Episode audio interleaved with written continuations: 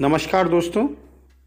आइए आज एक ऐसे विषय पर चर्चा करते हैं, जो विषय मुझसे, आपसे और हर किसी से जुड़ा हुआ है।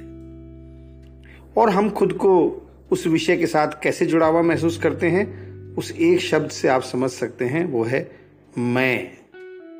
जी हाँ मैं मैं की बात कर रहा हूँ। मैं यानी अहम। हम सबको लगता है हमारे आसपास ऐसे बहुत से लोग होते हैं जो इस मैं के शिकार होते हैं। हालाँकि हम ये नहीं देख पाते कि हम स्वयं कितने उसके शिकार हैं।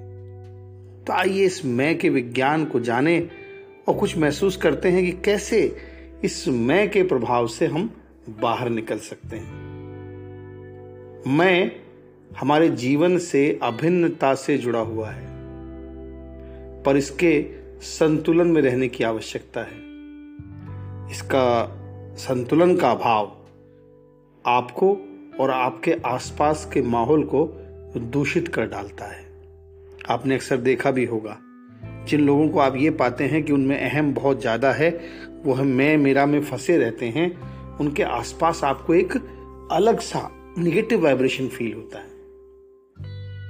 एक अलग सी दुर्गंध महसूस होती है।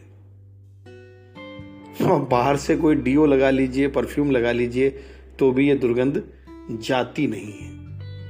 तरीका तो है इस दुर्गंध से मुक्ति पाने का। जानना चाहते हैं?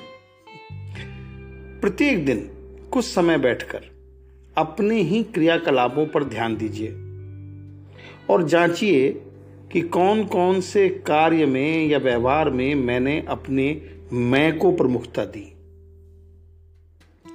शुरू शुरू में तो आप ये पाएँगे कि लगभग हर कार्य हमारे मैं का ही पोषण कर रहा है। तो बस एक बार, आपने जांचने का यह क्रम जारी कर दिया।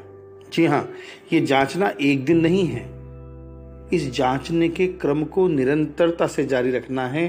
रोज कुछ समय बैठकर देखना है कि आज मैंने कितना मैं के साथ कार्य किया, अहम के माध्यम से कार्य किया। एक बार आपने ये जांचने का क्रम जारी कर दिया तो आप ये पाएँगे कि आपकी गतिविधियों से मैं का प्रभाव कम होने लगेगा और आप सुगंधित होने लगेंगे। पर इसे इतना आसान भी ना समझिए। बहुत साहस लगता है। बड़ी वीरता की आवश्यकता होती है। अपने ही मैं से छुटकारा पाने में, मुक्ति पाने में।